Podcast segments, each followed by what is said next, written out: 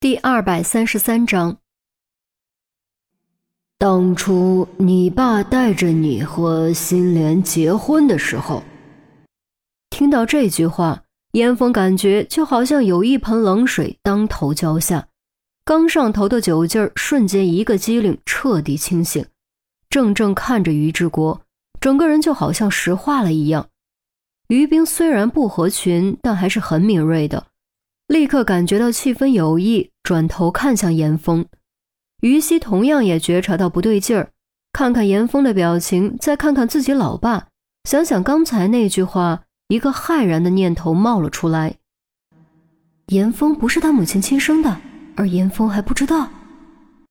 想到这儿，他下意识低头看向怀中的小莫离。小莫离不是自己的亲骨肉，目前小莫离同样不知道。自己和钟离商量过，等小莫离成年后再告诉他。如果严峰也是这种情况，那也太巧了吧？你别怪你爸，他最舍不得的永远都是你们。来，这杯敬他。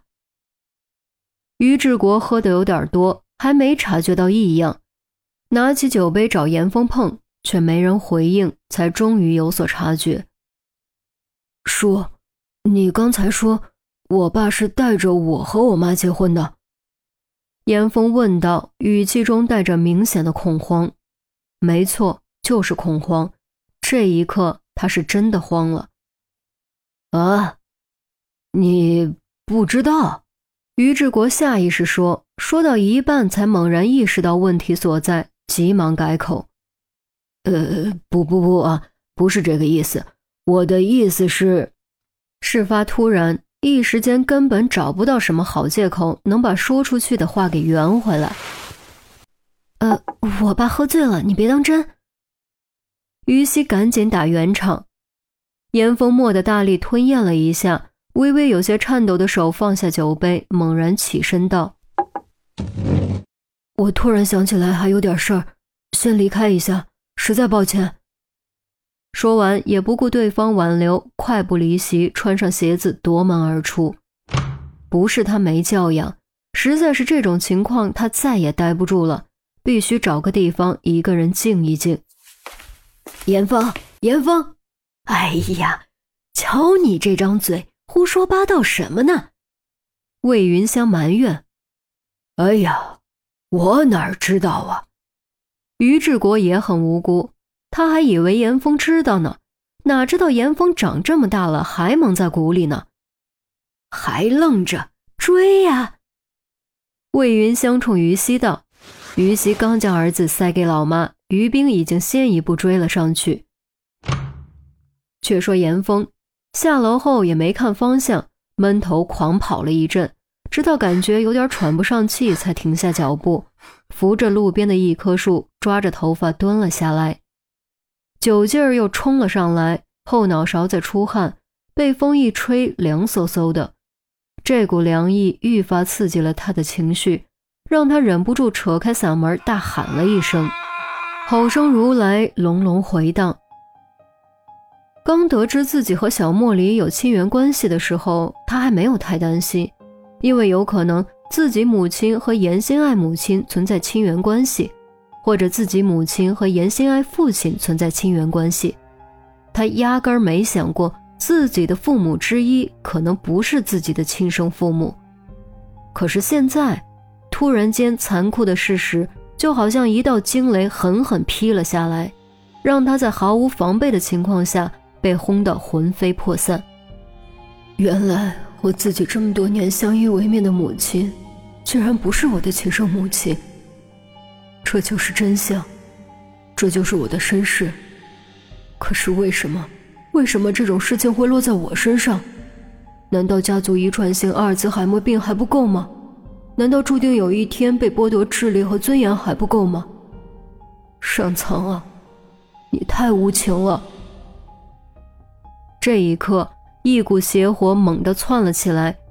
让他恨不得崩塌着大地，撕裂着天空，让这世上的一切都灰飞烟灭。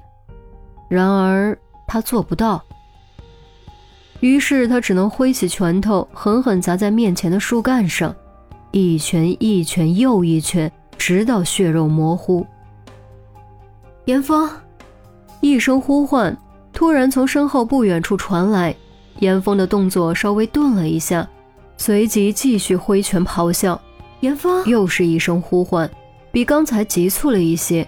严峰不理，继续发泄着心中的痛苦和愤懑。严峰，第三声变成了动态，如一阵风冲了过来。猛地从后面抱住了他的腰，严峰，严峰蓦地一僵，挥拳的动作终于停了下来。于冰紧紧贴在严峰后背上，脸埋在他的后心，没有劝慰，更没有说什么大道理，只是用如泣如诉的声音说出了四个字：“我们回家，家，家，回家，回家。”从小到大，母亲没有对他不好过，父亲离开后更是至今没有改嫁。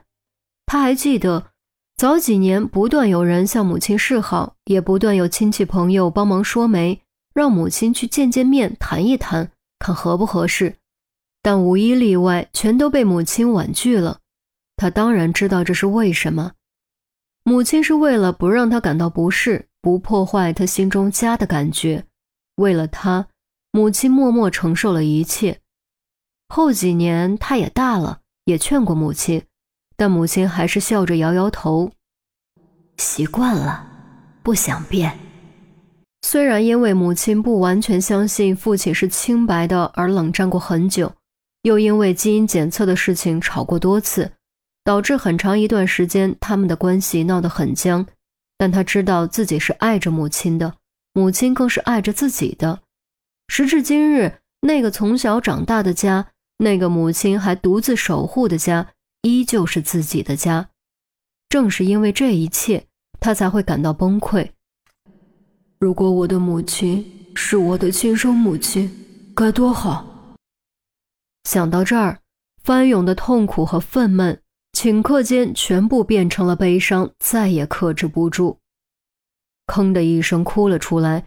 泪水顺着他的脸颊不断的流进嘴里，咸涩到了极点，甚至还带着几分苦味，一如内心化不开的伤痛。